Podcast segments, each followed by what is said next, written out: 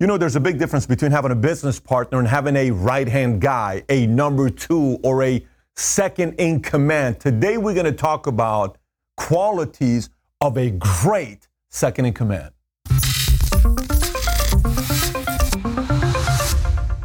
History tells us number two can make you or break you. Let me explain to you what I mean by this. Look at Obama. Obama's number two was Biden. Did you ever feel that Biden wanted the attention that Obama got? Never. Look at Trump. Trump's number two is what? Pence. Do you ever feel that Pence needs the kind of attention that Trump gets? Not at all. Now, watch this. Nixon was number two to Eisenhower. It didn't work out too well because he hated being number two, right? It didn't work out for Eisenhower was a great president, two-term president. People loved him, left and right. Nixon was a little bit edgy, right? Look at Lyndon Johnson. He hated being the VP of John F. Kennedy because he thought he was bigger than him. Look at Wozniak, great number two. Look at Paul Allen, Steve Ballmer, great number two. Look at many other names I can give you that are great numbers. So, like a Tim Cook, a number two is second in command. And the first point I'm going to give to you before we get into all the other points is the following A number two is very comfortable being number two, has no desire to compete for number one, doesn't need the attention that number one gets. It's very comfortable being number one, number two, very comfortable. I've had people that have worked with me where in front of everybody, they say all the right things. Let me tell you, Patrick's the greatest, this, greatest, that, behind closed doors. I think I could have done it better. I think I could have done this. I think I could have done that. That's not a great number two because behind closed doors, they're undermining. In front of everybody, they're building you up. Behind closed doors, they're undermining you, which my point number two is the complete opposite, which means behind closed doors, they edify you. In front of you, with nobody around, they undermine you. Let me say this one more time. Hear me out. So behind closed doors, people come out, oh, what are you talking about? Absolutely not. Da da da da da. Blah, blah, blah, blah. Oh my gosh, no, I don't know about that. I can't see that happening. No. They protect. They, it's almost annoying when Pence protects Trump. It's annoying when Biden protects Obama. How annoyed does the media get? You ever notice that? But behind closed doors, a great number two is going to say, you know, I think you kind of went a little too much today. You know, I think you, met, but there's nobody around. There's not a husband around, there's not a wife around, there's not anybody. It's only the two and the four walls. Okay? That says, you mind if I give you some feedback? Yes. I think dot dot dot. I, I, do I have your permission to kind of just give you a little bit of feedback? Dot dot dot. Behind closed doors, and this person has to earn the right to have that kind of a relationship with the person. You don't just all of a sudden come in acting like you have this uh, liberty to do something like that. It's very to do that to a number one is a very different dynamic. This is why number three is great number twos are masters of human nature. They are masters of human nature. Like they understand, ooh, right here, this is a little sensitive. No, I'm gonna back up a little bit. Hey, you know what? Why don't we just do this? We're gonna we're gonna finish a meeting right now. We'll get back to you guys and we'll let you know what we want to do. Number two read that. Okay. A number two understands human nature and say, you know what? Look, you want to just go for a walk? Just go for a walk. Yeah, yeah, I just want to go for a walk. He knows that number one's got a lot on his mind. Let's go for a walk. Yeah. Hey, you know what? Let me let me just. You mind if I take you something? Let's just go eat something. Just go eat something. If the guy likes to golf, you know, let's go hit some balls. You mind if let's just go hit some? We got two hours. Let's go hit some balls. Let's go hit some balls. A great number two has a great sense of human nature and they understand what to do and what not to do. Here's number four. The reason why they're able to do this is because a great number two, a great second in command, doesn't just buy into the vision of the leader, they bought into the leader. Let me say that one more time. It's not like, I remember when Wozniak, I interviewed him 11 years ago, and we're sitting down, there's like, you know, four or 500 people in the audience, and I'm interviewing Wozniak. He couldn't say anything bad about Jobs, anything. He said, you know, to be able to do what we did at Apple is you need somebody like Jobs, somebody that's just willing to go up against everybody. And I understood the role Jobs had to play, and you know, I, I don't think anybody could have done what Jobs did. And without him, Apple would have never been what it became. Can you imagine at that point, he can easily spin the story to build himself up, but he put himself out there to talk about what happened. Very comfortable to say, without Jobs, Apple would have never happened. That's a great number two right there. Because not only did he buy into the vision of what Apple can do, where he left his job, but he also bought into the individual. Very important that you bought into the individual. Pence bought into Trump. Not you, Pence did. You know, Biden bought into Obama. Maybe not you, but Biden did. It worked out. Not just the vision Obama had, not just the vision Trump had, but the individual. And that leads me to point number five. A great number two is not expecting perfection from, uh, from their number one. They're not. This isn't like, oh my gosh, you know, what do you think about what this person did? You know, I hear that the number, he's got a very bad temper. Well, you know what? There's one thing about such and such. You know, he has got high expectation and he wants us to win and he's not willing to compromise. And quite frankly, I like that. That's what attracted me to wanting to work with him.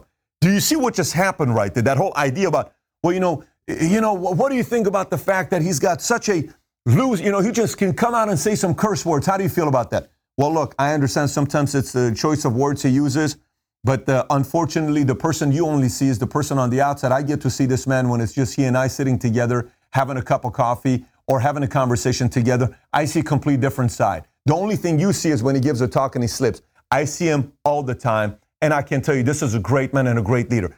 Do you, do you see how this? And by the way, here, here's here's the thing to understand. Either you can do this comfortably or you can't. You can't force it though. I don't know if that made sense. Let, let me let me let, let me say this to you one more time. Either you can do this comfortably or you can't, but you cannot force it. You can't say, I need you to do this to be a great number two. No, no, no. I have guys that they could never, ever do this, and that's totally fine because it's not in their DNA. But I got guys that make an incredible number two and they're very comfortable being a flag carrier and it's in their DNA. It's simple. And when you typically do that, those same people that make great number twos, guess what eventually ends up happening to them? Many times they end up being number ones. Who runs Apple today? Tim Cook ends up running Apple today. Did you see the stock options and the money he just got recently? Have you seen his net worth right now? What happened to him? Do you know what Steve Ballmer's worth today? We did my book when I wrote it. I said his net worth was is 56 billion dollars. You, you know what he's worth today? 72 billion dollars. Steve Ballmer. Do you know what happens when you're a great number two? You end up being a number one. And when you become number one, it's not through force. I remember there was an insurance CEO I was working with 11 years ago. When I sat with them, I can't get the name because it's a very big name, but when I sat with them, I don't know if I've met many people that are as uh, good as this guy was. Absolute, ridiculously a genius, a driver, a worker, everything. He only had one problem. Here's the only thing that he had one problem when he was coming up and he really wanted to be the CEO of this massive company. This company is a it's a $200 billion company. It's a massive company. He wanted to be a CEO of this $200 billion company. Every single time I had dinner with him or we were together, he couldn't help but take a shot at the current CEO. He couldn't help do it. Every single time he would do it, and I, would, I was like, oh my gosh. I mean, it's like overwhelming. And at the time, this is, I'm 30 years old at the time when he's doing this. And he was in his mid 50s, you know, maybe late 50s. And he would do this every time. And he was so ambitious that he couldn't even control his ambition. So when it came down to it, when it was time to replace that CEO, he did his job, everything, and he had been there for a good decade. He got the job done, and they had to replace him. Nobody voted him to be it, even though he he could have qualified to be a CEO, but he was not necessarily the best at being a great number two so people were worried if they make him a CEO, it's going to be so much about him that the decisions he may make may only be the kind of decisions that's going to benefit who? Him. See, sometimes not being a good number two scares the hell out of people to want to make you number one. Because if you can't take the kind of recognition that comes with number two, what makes anybody think that you can handle the kind of recognition that comes with you being number one? So you got to kind of be thinking about all of those concepts. But again, a person cannot force you to be a great number two. You either can be a great number two or you can't be a number two, right? Here's the next one. The other thing is, all of these things I talk about is a lot of human nature, but you have to be very competent with the business. So if you're not competent with the business, there's no such thing as being a number two. The number two I have right now at the uh, office that I work with, you know, who's been with me here for a few years, you know how he works? He gets the job done. He goes, does things. He works on the weekends. He does things without people telling him what to do. Boom, boom, boom. He gets all of that stuff done on his own and he's a great number two. He protects, he hires, he fires, he does all that stuff and is quiet to himself. But you know what he's got going on for himself? Highly, highly competent. And he's no attention. He makes very good money. He's going to get great checks. He's going to get great exits, all that stuff. He's done very well for himself. You know why, though? He's very competent. He knows what he's doing. In his area of expertise, he's a here, I'm a here. In his area of expertise, and never brags about it. He just goes about his business and does it. So a great number two has to also be very, very competent at what they're doing. You got to be reliable. And, and what I mean by reliable, this kind of goes with my next point. Reliability means accessibility. A number one's got to be able to get a hold of you anytime. I know a lot of people say, oh my gosh, who would want to have something like that? I understand. That's why not everybody wants to be a number two. A number one should be able to get a hold of you at midnight. Oh my gosh, what kind of a pressure type of a video is this? Are you kidding me? Yes, I'm that serious. I'm not kidding you. That's exactly what's going to happen with you being a great number two. Pence has got to pick up the call when Trump calls him. Wozniak's got to pick up the call when Jobs calls him, when Jobs call them. All of these things is part of being a great number two because it's essentially, if that person dies, you're number one. So you're pretty much a, you're one person away from being number one. I don't know if this makes sense. You're one person away from being number one. You're pretty much number one. And you are pretty much number one. The only difference between you and number two is you number one is that if anything goes wrong with the company, all the pressure goes to number one, not you to deny day to day all the pressure. They point the finger at number one. They point the finger at number one. They point the finger at number one. They point the finger at number one. When's the last time you saw people pointing fingers at Pence? Everybody points fingers at Trump. When's the last time you saw when Biden was a uh, pre- vice president? How many times did they point fingers at Biden? It goes all to Obama. That's one of the reasons why two has got to be accessible because sometimes number one's got to bounce some ideas off number two. So now when it comes down to bouncing ideas off number two, this goes to my next point. A great number two is also very good because sometimes the number one's going to say, "Hey, can I talk to you?" Yeah. So here's what I'm thinking. I'm struggling with something right now. What are you struggling with? I'm struggling with uh, what just happened right now in the challenges that's going on between Turkey and Azerbaijan and Armenia and Russia. And here we have Armenia, 3 million people, Azerbaijan, 10 million people, Turkey's 80 million people, but Turkey's an ally because we got three military bases.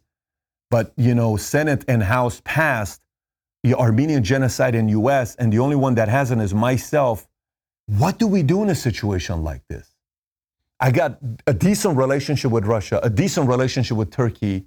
I don't have any. What do we do here? Well, have you thought about doing this? What do you think about this? So, great number two is very good at being there, having conversations and asking questions, not statements, asking questions that's leading number one down to a potential possibility of what we need to do today. And maybe what we don't need to do today, we got to wait for this move to happen six months from now post election. These are some of the things that a great number two does with a number one. So we've talked about a lot of different things. Obviously, loyalty's got to be there, complaint, protective of number one. This next part is very important, meaning you always got to protect number one, but you have to win the, uh, the team as well. What do I mean by that? So here's number one, here's number two, then there's the team, right? You have to protect number one, but at the same time, the team has to have been bought into protect. Like, man, I got, listen, hey, I can't believe what he just said right there. Guys, he's expecting us to work, but remember, he has more pressure than all of us do right now.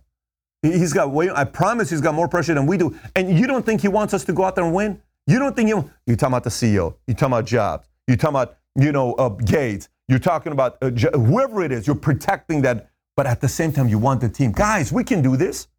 Let's come together and prove to them that we're a great team. We can pull this off versus, yeah, I know, man. Oh, he's so difficult. Believe me, I'm around him all the time, and he's in a pain in the ass. You show small little marks where you're not protecting number one.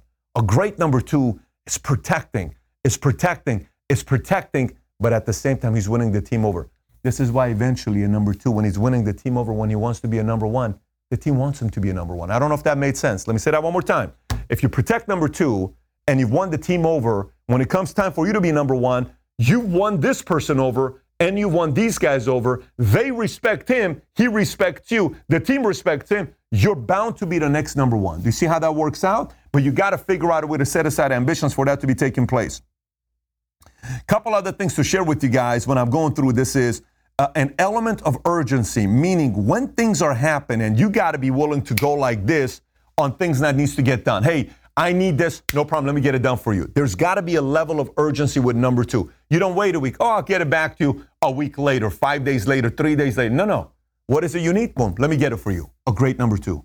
Let me get it for you. Oh, you know, I just talked. I got three people that are doing a deal right now. They're going to give me three offers. I'll let you know which one we're going to go with. And you tell me which one you want to do. Okay, great. I got three, I got three deals for you. What is it? First one's going to cost us a million bucks, but it's pa pa pa pa pa pros and cons. The other one's going to cost us 750 pros and cons. The other one's going to cost us 500,000, but back in there were another 500,000, but you don't need to pay it back to them over and over. Next four years, pros and cons. Which one do we want to do? Well, let's go with this one. Great. What do you think? I think we got to go with this one. So there's got to be an element of high urgency when you're dealing with a number one because a number one is expecting answers quickly, and a great number two is very good at getting that for them very, very quickly. So, having said this again, I shared this with you. You may want to share this with your number two or somebody that you think can be a number two or second in command. Here, share it with them. And if you are a second in command and you're very comfortable being second in command, this may not be a bad video for you to share with your number one. And if you've watched it saying, well, Pat, you said business partners, very difference between being a right hand person or second in command. There is, because you could have a son and a father that own 50 50 of a company, but the father's just an investor, he's out. But the son needs to go find a right hand person, and it may be a nephew or a cousin that comes working for him. That becomes his right hand guy. Father's just a business partner or an investor in the company. So if you may be watching and say, well, Pat, how do I go about running with a family business? How do you make a family business work? It's a complete different video I did four and a half years ago that if you've never watched, it's a must watch, especially if you run a family business. Click over here to watch it. And if you've not subscribed to the channel, please do so. Thanks for watching, everybody. Take care. Bye bye.